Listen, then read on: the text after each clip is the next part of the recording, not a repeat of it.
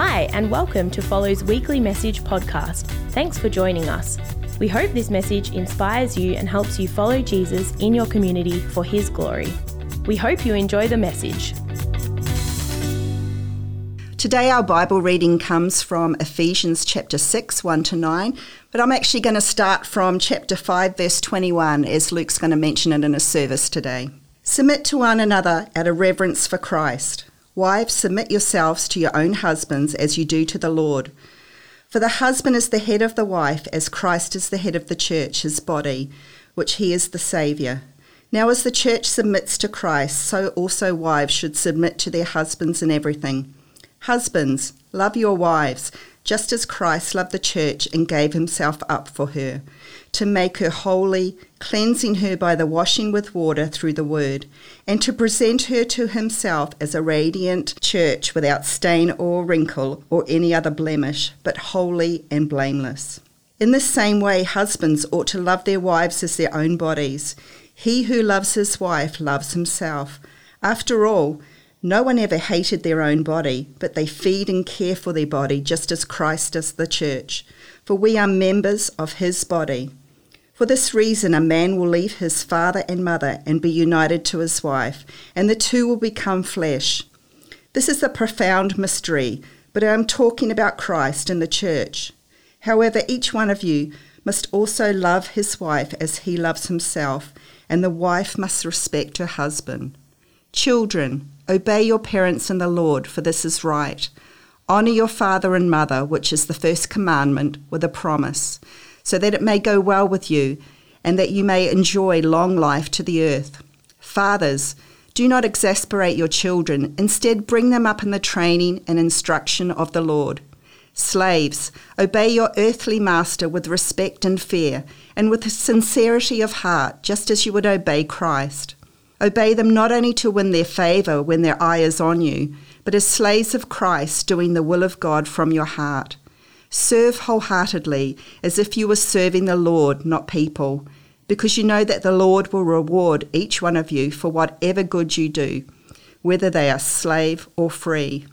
And masters, treat your slaves in the same way. Do not threaten them, since you know that he who is both their master and yours in heaven, and there is no favoritism with him. All of us can think of times when we have an order or a lack of order in our homes. You know, there's those times when everything's going well, everyone's getting along, and there's kind of like a calm and a peace right over your home. But I think we can also probably think of those times when that hasn't been the case, when the siblings are squabbling, the parents are fighting, there's relationships with tension or confusion, and people are kind of walking around on eggshells. Nobody enjoys times like that. I remember one day uh, one particular day in our household when there was complete disorder. Uh, it should have been one of the best days for our family, but it ended up being one of the worst. It was actually the day that our eldest daughter Adele was getting baptized. Uh, she was getting baptized at an evening service, and we were super proud of her and we were looking forward to it. And so we had kind of like a lazy day that Sunday, but later in the afternoon we started to get ready in order to leave. Back then, Kim used to take off her rings and her earrings and her watch overnight, and she'd leave them on the bathroom bench. Uh, Lenny at that stage wasn't around, and so our youngest was Annika, and she was about three years of age. And she was at that age and stage where she loved to hide things. And so when Kim went to put her rings on as we got ready for the baptism and noticed that they weren't there, the natural conclusion was that Annika had hidden them. And so Kim asked Annika where she'd put them. And to her horror, Annika pointed at the toilet. And so, by the way we responded to Annika's gesture, I think she could tell that we weren't really thrilled with the answer. And so I said, Annika, did you really put them there? And I think sensing the seriousness of the situation and perhaps the impending punishment on the horizon, she said, no. And there was this huge sense of relief. And so I said, so where did you put them? And she said, uh, under the bed. And so we went over to that bed and we're under the bed and we're looking down there and we're looking everywhere, high and low, but we couldn't find them anywhere under the bed. And so I said, Annika, they're not there. Where are they? And she said, they're in the kitchen. And so we all went to the kitchen and we looked everywhere in the kitchen, but still no rings. And I said, Annika, where are they? And she said, they're in my bedroom. So we went to her bedroom and we turned that upside down. We went to six different locations, but at the end of that, there were no rings, no watch, and no earrings. Now, I'm one of those people who absolutely hates losing stuff. I can't stand it when I can't find something that's important, uh, particularly if it's something like wedding rings. And so I could feel the frustration rising in the midst of this situation. And in a moment lacking wisdom, I said to Kim, Why do you take your rings off all the time? Well, that was like pressing the elevator uh, on tension, and it went from level one up a few levels to the top level. And all of a sudden, both of us were increasingly frustrated with one another and particularly with what was going on. And so, desperate times call for desperate measures. Now, you've probably heard it said that you should never ever bribe your kids. And that is my official advice to you this morning. Don't ever bribe your kids. But sometimes, who are we kidding? You've got no other option. And this is one of those situations where we felt like we had no other option. And so I got Annika and I said, Annika, if you tell daddy where mummy's rings are, you're going to get a chocolate bar. Well, her eyes lit up and she quickly took us back to the original location, which was the toilet. And she picked up the dunny brush and she started poking it down the toilet. That was the moment that I knew we were never going to see those rings again. Kim's wedding ring, her engagement ring, her watch, and her earrings all went down the toilet with one flush. That was a really difficult time. And I said to Annika, right, no chocolate for you. Get in the car. We've got to go to church. It wasn't my finest parenting moment, but considerable restraint considering the circumstances. Needless to say, the 30 minute drive to church to the baptism service was one of silence and unspoken tension. The usual order in our home had gone down the toilet with those rings. You know, over time, in different eras, lots of things change. But one thing that always remains, whichever generation you're in, is that relationships, particularly within households, can be complicated. Uh, every generation, I think, is a little bit arrogant, and we all think that we're more sophisticated than the last generation. And that may be true when it comes to things like technology and science. But when it comes to relationships, in many ways, every generation is exactly the same. We all have good times, and we all have not such good times in our relationships and also in our households. And it was really no different in biblical times. In order to help with that, people in ancient times came up with what was known as household codes. About three years ago, we had a difficult season in our family where things seemed to be a little bit out of order. And so one day, as a family, Kim and I and the kids sat down and we, we crafted, we wrote down a set of family values, which we then printed out and we stuck on walls in different locations throughout the house. It was essentially a shared statement on the way that we wanted to treat one another in our home. Household codes in ancient times were a little bit like that, but instead of being for one individual household, they were designed to be adopted by all households they the household codes they didn't actually originate with the biblical writers. They were actually commonplace in the greco-roman world. And aristotle is thought to be one of the earliest formulators of these codes.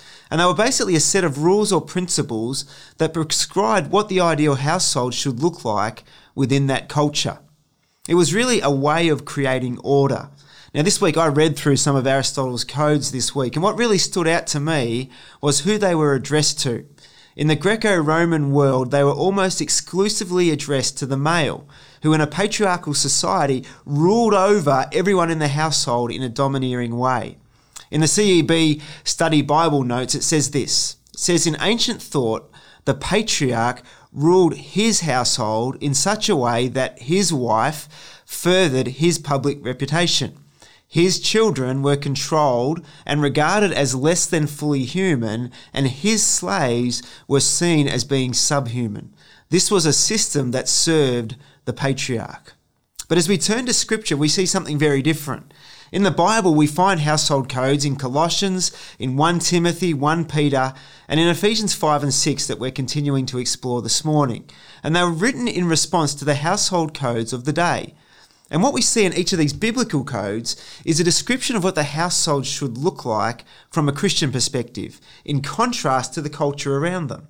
And I think it's important to understand that because if we simply read them for how they are, we run the risk of missing what they were.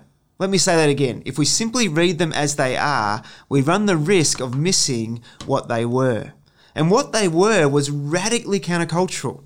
They were upside down household codes that describe what households should look like as a new humanity in Christ. For the original recipients of this letter in Ephesus, these biblical codes would have been obviously and starkly different to the household codes they were familiar with within their culture. They would have received this and immediately gone, wow, this is incredible. It's not like anything we've ever seen before. It would have brought a feeling of freedom and joy, and I think it would have caused them to start to imagine what life could actually be like if their household could function like this. I think the most obvious difference in these biblical household codes is that they're not just written to the male patriarch. They're actually addressed to all the members of the household. And instead of endorsing one person as the dominant and the most important presence, it actually ensures that every single person within the household is treated with dignity. These biblical codes are built on reciprocal love, mutual submission, and respect for one another. And I think that's really important to understand. When it comes to Ephesians 5 and 6, it addresses three types of relationships husband and wife that Adam covered last week. And in today's passage, we have children and parents, and we have slaves and masters. These were all members that were commonly found within households in the ancient world. And so the guiding principle for all of these relationships is actually found back at the very start of this section, in verse 21 of chapter 5, which introduces this household code. And it says this it says, Submit to one another out of reverence for Christ. And so, under this guiding principle of submission, Paul then unpacks what it looks like for husbands and wives, for children and parents, and for slaves and masters. Now, we don't need to fully revisit last week's topic of marriage, other than to say that the Bible presents a magnificent vision of what marriage can be.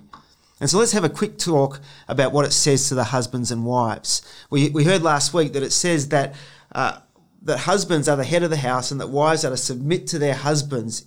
But then it says husbands are to lay their lives down for their wives as Christ laid his life down for the church. Now, how did Christ lay his life down for the church? Well, he did it by dying on a cross. He literally died for the church. And so, for all the men listening to this message today, if you need to remind your wife to respect you, let me say that the problem is probably not with your wife. The problem is probably you. Because I don't think there's barely a woman on earth who would have trouble respecting a husband who's laying his life down for her. Because everything he does is with her best interests in mind. It's to make sure that she grows and flourishes in her life, in her giftings, and in her faith. This historically over the years has been the issue with the way that some people see and have interpreted headship. For many people, it's all about who's in charge, who makes all the decisions in this house, who holds the place of power. But I believe Jesus makes it clear that if that's the way we see things, we're actually completely missing the point of discipleship. And we're misunderstanding relationship from a biblical perspective. In Matthew chapter 20, you might remember James and John's mother comes to Jesus with a strange request. She asks Jesus to put her two sons on his right and on his left as he establishes his kingdom. What she's asking for is for her sons to be in the places of power. She's saying, In your kingdom, Jesus, I want my sons to be in charge. Now, in a roundabout way, Jesus basically says, Lady, you're completely missing the point. And he uses her misunderstanding as a teaching opportunity to redefine radically what life in the kingdom is like. He says this in Matthew chapter 20. He says that you know that the rulers of the Gentiles lord it over people, and their high officials exercise authority over them. But then in verse 26, he says these words He says, Not so with you. Instead, this is what it looks like in the kingdom. Whoever wants to become great among you must be your servant, and whoever wants to be first must be your slave, just as Jesus, the Son of Man, did not come to be served, but to serve and to give his life as a ransom for many. You know, Philippians chapter 2 tells us that even though he was in very nature God, Jesus made himself nothing, becoming obedient to death, even death on a cross. Church, this is the pattern. This is the path he calls us to travel in every relationship of life, including our marriages. And so, headship, when redefined through that definition, is not about position and power. It's about modeling sacrifice and service to your wife and children in a way that you will be the number one servant in your home, so that your family will see Jesus in and through your life. This is what makes Christian marriage so beautiful and so unique. Because let's be honest, many marriages are selfish. It's about what can I get out of this relationship? But in a Christian marriage, the wife's needs are met when the husband lays his life down for her. And the husband's life uh, needs are met when the wife lays down her life for him in submission and respect. And so both have their needs met, but not by selfishly grabbing for themselves, but rather by sacrificially giving of themselves to one another. This is what it means to submit to one another out of reverence for Christ. And if we could live this out, let me tell you, there would be no such thing as divorce or abuse or family breakdown. But in their place, we would see marriages that reflect Jesus and his relationship with us, his church. Now, last week, one of our elders was so moved by this passage of scripture that at the end of the sermon, he said to his wife, There has never been a problem with you respecting me. The issue is that I haven't loved you enough. What a challenge that is, and what a beautiful example and response that is for all of us husbands. Because there's no doubt to me that there is higher demand placed on the men in this passage than there is on the women. Women, respect your husbands. Husbands, lay down your life for your wives. You know, I think in many ways, when these household codes were received by the church, it would have been really challenging for the men and at the same time, it would have been freeing for the women, the children, and the slaves. And this was really a new understanding for me as I re looked at this passage during the week. I believe these household codes are primarily challenging the men in the patriarchal society they were immersed in. You see, women in their culture were generally submissive. Children were by and large obedient. Slaves were used to serving their masters. There's nothing revolutionary about any of that. But what was revolutionary was the instruction for the men the men needed to change and grow in their lives. They needed to grow in the sacrificial love of their Saviour by laying their lives down for the flourishing of all those around them rather than simply seeking their own desires, position, and privilege. I think it's very clear in the marriage part in this passage. But as we continue into chapter 6, and as we read through the instructions for parents and children, and also slaves and masters, I believe we see the same dynamic in play. In their culture, where the men were seen as important, more important than everyone else, they're now being challenged not to lord it over others like the rest of the world, but to follow in the footsteps of their Saviour by laying down their position of power through sacrificially serving in love. And so let's now consider what Paul says to parents and children. At the start of chapter 6, we pick it up in verse 1. It says, Children, obey your parents in the Lord, for this is right. Honour your father and mother, which is the first commandment with a promise, so that it may go well with you and that you may enjoy long life on the earth. Fathers, do not exasperate your children. Instead, bring them up in the training and instruction of the Lord. I want you to notice what, it's, what it does here. It says, Children, obey your parents. That's plural.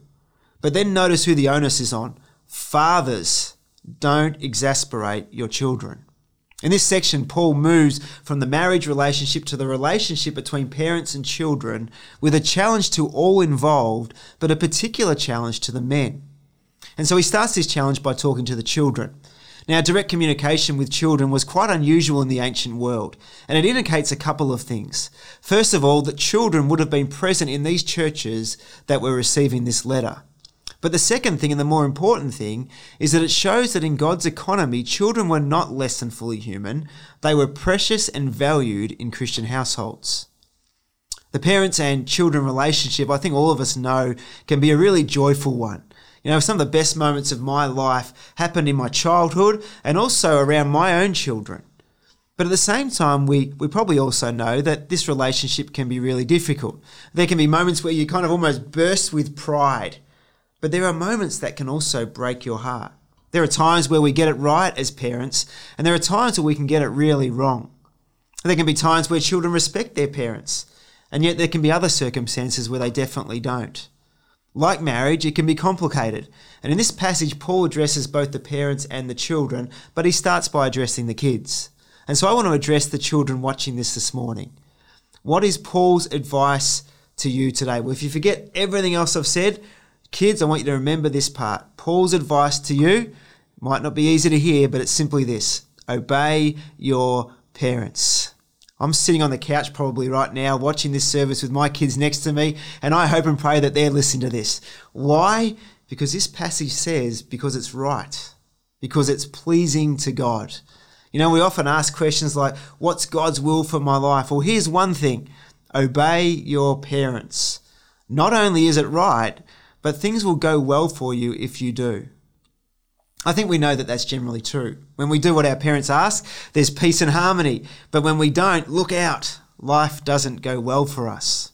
You know, I'm getting a little bit older these days, but it doesn't feel like that long ago that I was a teenager. I remember I got to a certain age in somewhere in between 12 and 16 where I felt like I had it all worked out. It's kind of like I had this instant download and now I knew everything about everything. And at the same time, something strange happened. It was like my parents and all the other adults in my life had their memory wiped and now they knew nothing. And I thought my parents in that season of life were so unreasonable with some of their demands. You know, it was really hard to obey. And I want to talk to you today if you're a teenager here this morning, because you might feel exactly the same way right now. Because you've had that same experience of kind of like you've arrived. Well, I want to let you in on a little secret today. I thought I knew everything when I was 15 years old. But as I continued to grow and mature, I realized in hindsight that I actually knew very little. And some of the advice my parents had given me, which seemed so unfair and so unreasonable at the time, was actually very wise. Because parents and other adults have actually had years of experience and wisdom that when we're teenagers we couldn't possibly have had. And so it's important to obey our parents. But once again, uh, this is not a one way street. We see that there's mutuality in this relationship because parents, and primarily fathers in this passage, it says, don't exasperate your children. Now, when I prepared for this message, I must admit I felt a little bit convicted. Uh, you'd have to ask my kids, but I think I'm a pretty good dad. Not a day goes by where the kids in our household don't get a hug and a kiss, uh, whether they want one or not. Um, I tell my kids every day that I love them. And I've done my very best to bring them up in the training and instruction of the Lord. And each of our kids follow Jesus, and I'm really eternally grateful for that. I see it as the primary and most important ministry in my life to love my wife and my kids. But despite that, I felt convicted as I looked through this passage because I think there have been times where I've been too strict. Perhaps at times I've been harsh. I've had unreasonable expectations. There's definitely been days where I've been slow to listen and quick to get angry. There's been other times where I've been slow to encourage and quick to criticize. And as a dad, I've got to own that and repent of it. And I, I don't know, I need God to help me every day on a daily basis to keep being the best dad I can be. And I'm sure I'm not the only parent here today who feels that way. If we want our kids to obey us, we need to give them reasons to trust us. That happens not by lording it over them or incessantly criti- criticizing them, but through reciprocal love in our relationships. When our children obey us, it should be love responding to love. And so, kids, obey your parents. But parents, nurture your kids, encourage them, build them up, support them, teach them, discipline them, but most of all, love them. Let's finish by looking at what Paul goes on to say to slaves and masters. You know, the idea of slavery in the Bible is kind of difficult for us to comprehend and understand. But it's important to understand that even though the Bible acknowledges slavery within that culture, it doesn't mean that God is endorsing it. In fact, when slavery is referred to both in the Old Testament and the New Testaments, there's also there's always a redemptive element when compared to the way that slaves were treated in the surrounding culture. And slaves in the New Testament, they weren't like the slaves we think of in the African slave trade. These slaves in biblical times were actually trusted members of the household. They had a roof over their head, they had food provided for them, they even enjoyed some privileges as slaves.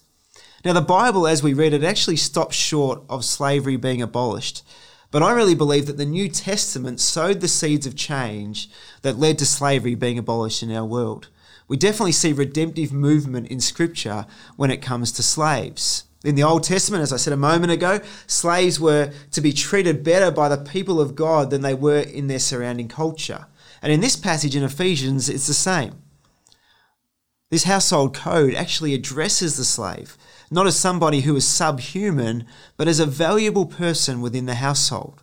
It reminds them to obey their masters with respect and sincerity of heart, just as they obey Christ. It encourages them to serve wholeheartedly, remembering that their ultimate service is not to human beings, but to Jesus himself.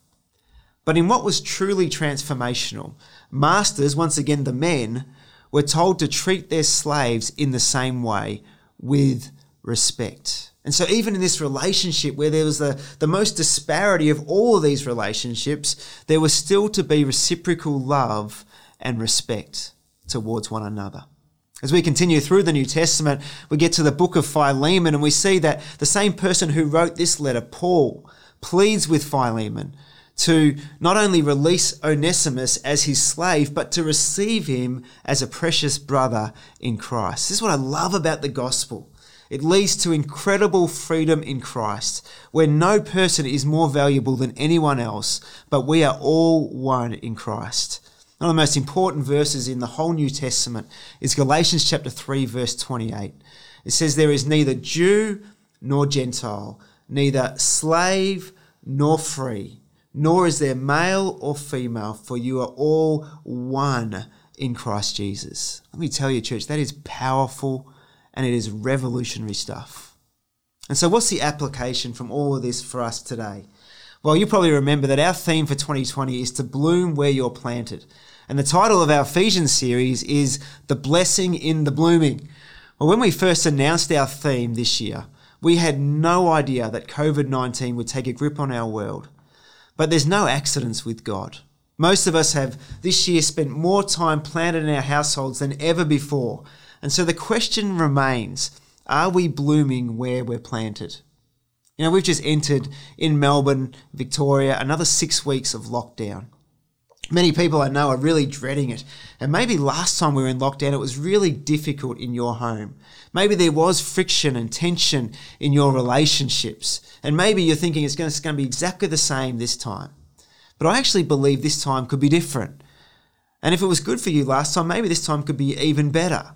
And so I want to encourage you to look at the next six weeks as six weeks of opportunity to grow together in love. And I think today's passage actually holds the key. And so I want to encourage you as a family or as a household to look over these passages together, meditate on them, pray over them, and with God's help, live them out. Make a decision in the next six weeks to be the last to resist an apology, to be the quickest to forgive, to be the most patient and kind person in your house. Make a choice to be the greatest servant and to be the most extravagant in love. Can you imagine if every member of your household did that for this lockdown period? What would it look like if wives respected their husbands, if husbands sacrificially loved their wives, if kids obeyed their parents and parents devoted themselves to loving and investing time into their kids? What would it look like if every member in every household was appreciated, valued, and loved? Well, I think it would be a little glimpse of the kingdom of God right here in our neighborhoods. We could bloom right here where we've been planted. And as we do, we will experience the blessing in the blooming. We're going to bow our heads in a moment I'm going to pray for you, uh, whatever your household situation is, that in the next six weeks and beyond, well, you can see something different happen in your house as you apply the truths of Scripture. We don't want to be just hearers of the word, but we want to be doers of it. And so let's bow our heads and we're going to close in prayer. Dear Lord, we just want to thank you so much for your word, that it's so powerful and it's so challenging. And we thank you, Lord, that your word is, is convicting at times. And it really causes us to think and reflect on our own lives and the things that we need your help to change. Lord, as we consider what it looks like to be in a healthy household according to Scripture, Lord, I pray that you'd help us to look at our own homes. uh, for the husbands here and the wives here. Lord, I pray that you would create space for them the next few weeks to really sit down and to talk about where they're at in their relationship. I pray for the relationships between the parents and the children, that there would be real um, powerful and significant moments as they invest in one another in this reciprocal love that Scripture points us to. And I pray for those that live in households with other people that they would be able to model a way of living that would point people to you. Lord Jesus, we thank you that you're the one that deserves all the glory and all the honor and the titles and the position, and yet you were willing to make yourself nothing. You're willing to lay down your life for us. Lord, I pray that you would help us through the power of your Holy Spirit every day to follow in your footsteps, not to scramble for position and power, but to lay our lives down afresh every day and to live our lives for the benefit of your glory and for the benefit of other people around us. We pray this in Jesus' name. Amen. Well, I hope you're encouraged and challenged by that. And this week, as you go, I'll be praying that each of us can apply what we've learnt from Ephesians chapter 5 and 6 today. Thanks for tuning in to Follow Online. To stay updated, go to follow.church. As the people of God, let's stay connected and follow the words of Jesus to love one another